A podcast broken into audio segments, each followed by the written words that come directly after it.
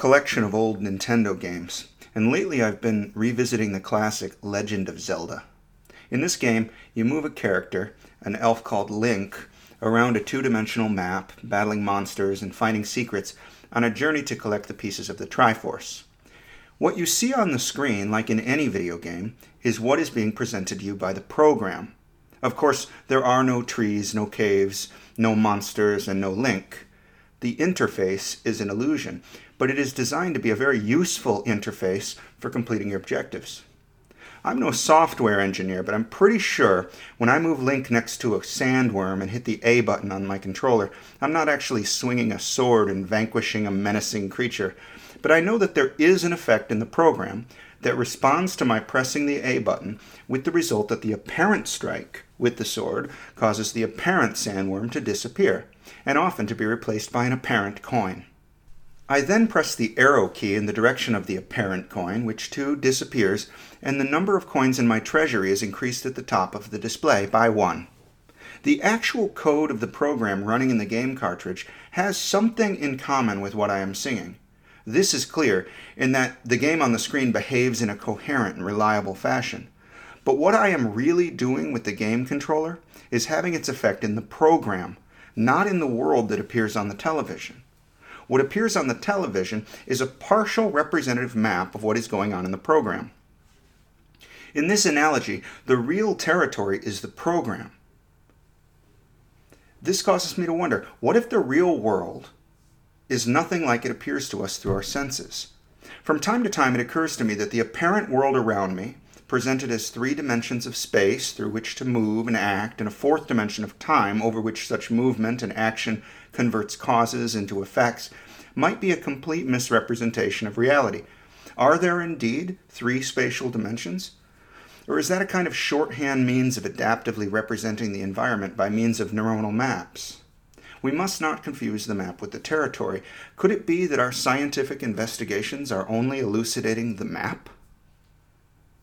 What is the real world like? Is it anything like what we see with our eyes or feel with our fingertips?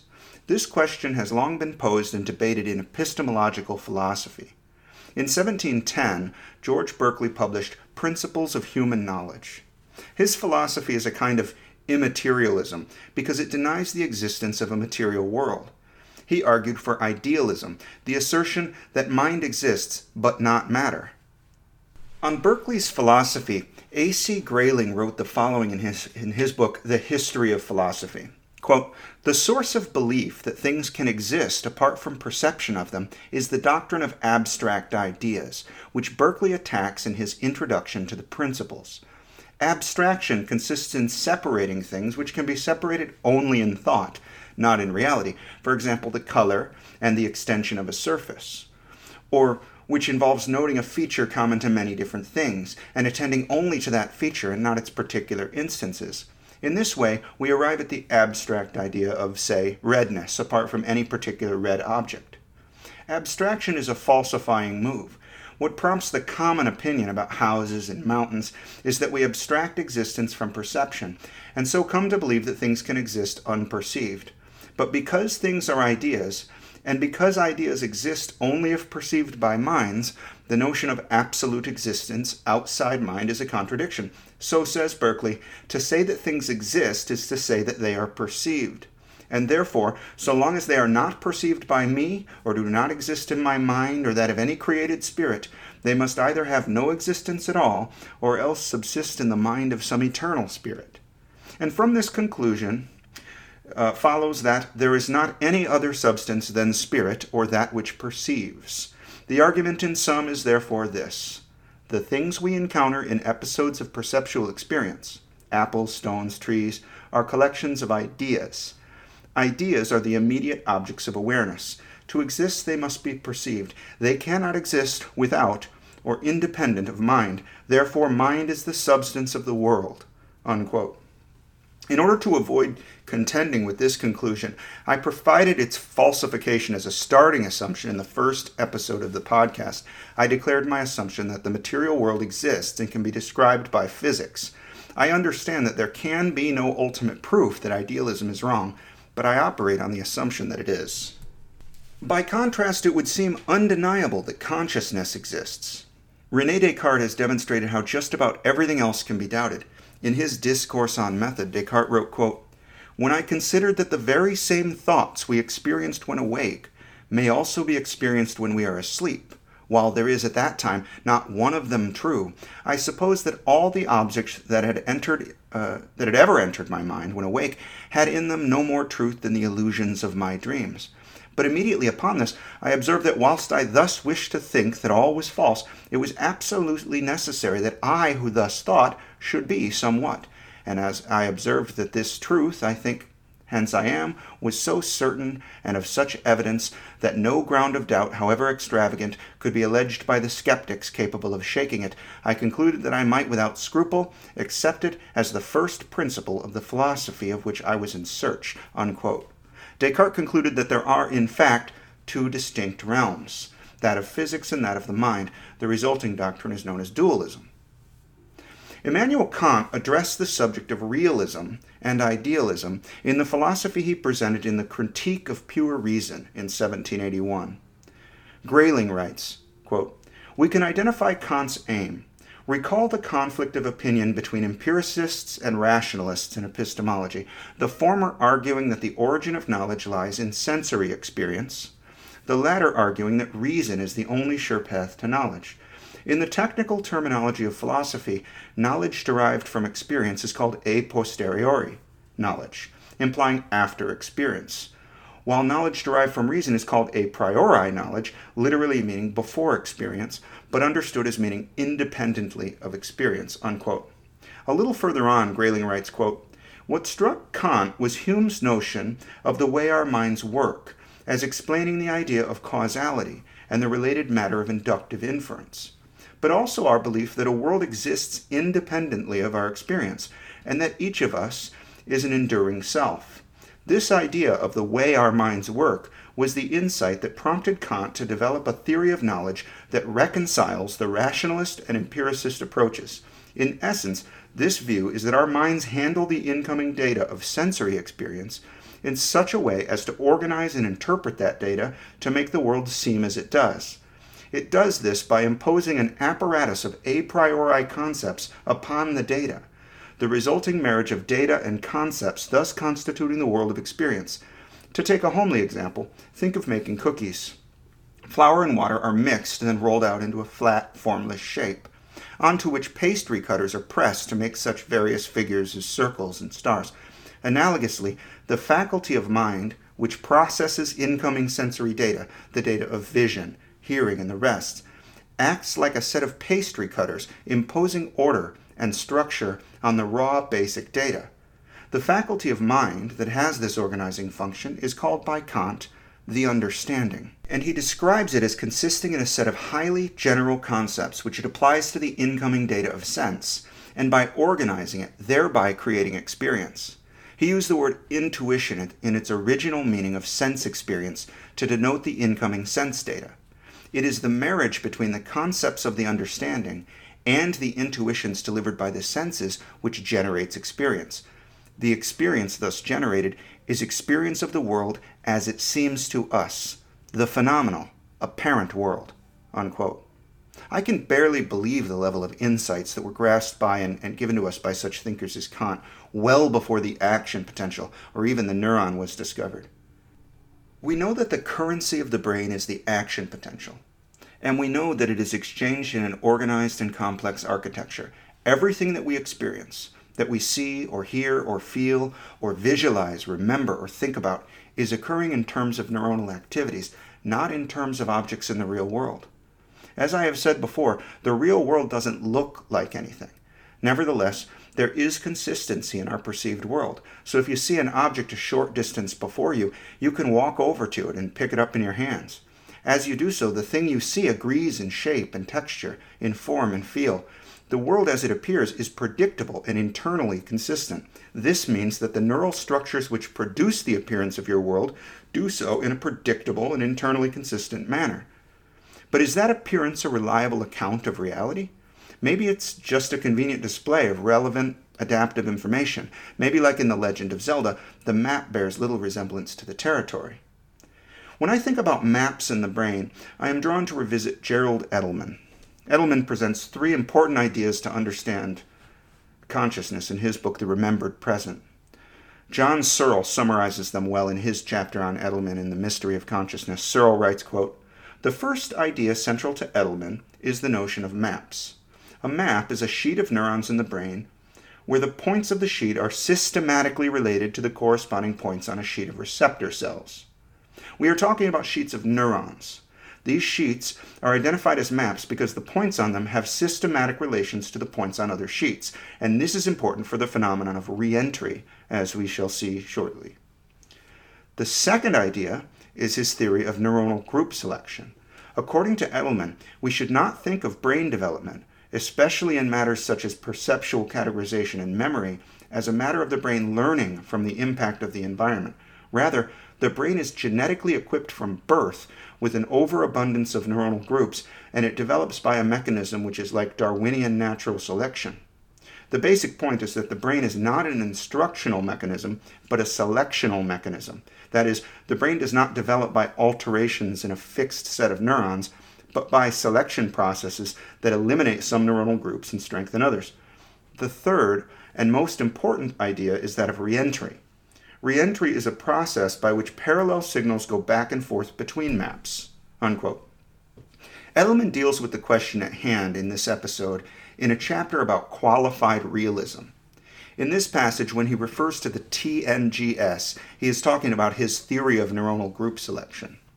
Edelman writes, quote, According to the analysis of consciousness presented here, all perceptual events on which concepts and thinking are based occur as a result of continual interactions with the physical world.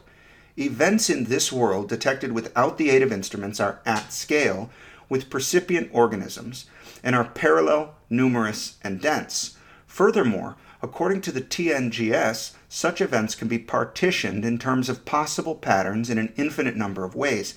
The density of perceptual impressions is in part a reflection of the density of world events, and in part a property of the phenotype. In any case, neural responses are much less dense than world events, despite the complexity of the brain. Unquote. The reduction in density implies a massive loss of information.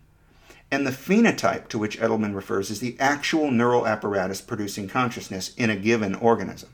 This implies that the world presented to us in our humans' minds has been cultivated by mechanisms of evolution to give us the impressions that we have. Therefore, we cannot trust the mind to reliably represent the real world. I take some comfort in the thought that our brains have evolved in a context in which at least a high degree of accordance with the real world would serve the adaptive needs of the human organism. So the objects we perceive and the ways in which they seem to behave should at least be analogous to whatever there is in the real world. This next passage describes what Edelman means by qualified realism. He writes By taking evolutionary biology into the area of brain development and function, the TNGS and the theory of consciousness based on its assumptions leads to the view that I have called qualified realism. Realism admittedly affected by phenotypic limits on sensory qualities and perceptual categorizations. Perceptual categories based on neural structures and phenotypes and the emergence of linguistic communication can lead by social transmission to relational systems of thought that can in turn be used for the scientific investigation of the world. Unquote. As a scientist, I certainly hope that he is right about that. I propose that consciousness is composed of relational contents. The conscious mind is where such relationships actually exist in the universe. We do not and cannot perceive what is in the objective material sense, but internal consistency occurs in the apparent world, which exists in the mind, because the relationships uh, upon and between evolve neural maps. Back in episode 7, I considered how epiphenomenal subjective experiences could gain purchase on the objective behaviors of an ancestral organism and thereby cease to be epiphenomenal. I wondered how an early ancestral conscious animal might have gained the capacity to use its conscious experiences to produce adaptive behavior. For the current discussion, I will quote a passage from that episode. I said, Let's consider how an ancestral conscious animal might have arose with this capacity. If, for the sake of illustration, the animal had only a single sufficiently integrated neural modality to work with, it might experience a single phenomenal feature, say brightness. Subtle changes in the underlying neuronal activities which give rise to it might affect the degree of brightness. The emergent consciousness would have no means of changing its own experience, and no intrinsic preference for a given brightness over any other, and it would not necessarily have the temporal continuity to observe the dynamics occurring in its subjective brightness. So let's give the conscious system a sense of continuity, a basic working memory that provides it with a sense that the brightness is either going down, going up, or staying the same. Further, suppose a neuronal arrangement could by chance produce a causal structure wherein motor functions could be influenced directly or indirectly by the degree of brightness experienced from the point of view of the system, not only by the neural systems from which the brightness emerges. Then and only then, consciousness could be functional. Crucially, suppose that neuronal activities could evolve to produce a sense of value in the experience of brightness, a preference. A subjective point of view having a sense of continuity, a preference for certain qualia, and the capability to tinker with those qualia could pursue a higher deg- degree of pleasant brightness or a lower degree of unpleasant brightness, as the case may be. At minimum, this exemplary consciousness would be composed of nothing more than a degree of brightness a preference for more or less or the same degree of brightness, a capacity to alter that degree, and an implicit understanding of which way the degree of brightness is changing at a given moment. The qualitative preferences which best fit the survival and productivity of the organism would be selected by nature over the preferences of its competitors. Note that it would not matter what kind of neural system had given rise to brightness, whether visual or olfactory or auditory or anything else nor would it matter what the consciously controlled behaviors were actually doing in the material world. They could be moving arms or tentacles or vocal cords or cilia. They could be driving frontal network behaviors related to attention or learning. The only thing that would matter is whether the consciously mediated activities ultimately resulted in better out- outcomes for the organism. End of quote. This last part is what is important for the present discussion. I noted that it would not matter what kind of data in the real world was producing the brightness that, that this simple conscious organism is experiencing. The brightness is completely produced by the neural system. It has nothing to do with the real world interacting with it. The neural system of the organism has evolved to produce an experience of brightness under certain circumstances. If the organism prefers brightness, and therefore acts to achieve and maintain it, those members of the species which experience brightness in accordance with adaptive circumstances will survive and reproduce. The result will be a conscious organism that experiences brightness under favorable conditions in the environment. But as far as the organism is concerned, the real world is composed of varying brightnesses and nothing more. Meanwhile, as we have seen, the brightness bears no direct resemblance to the real world.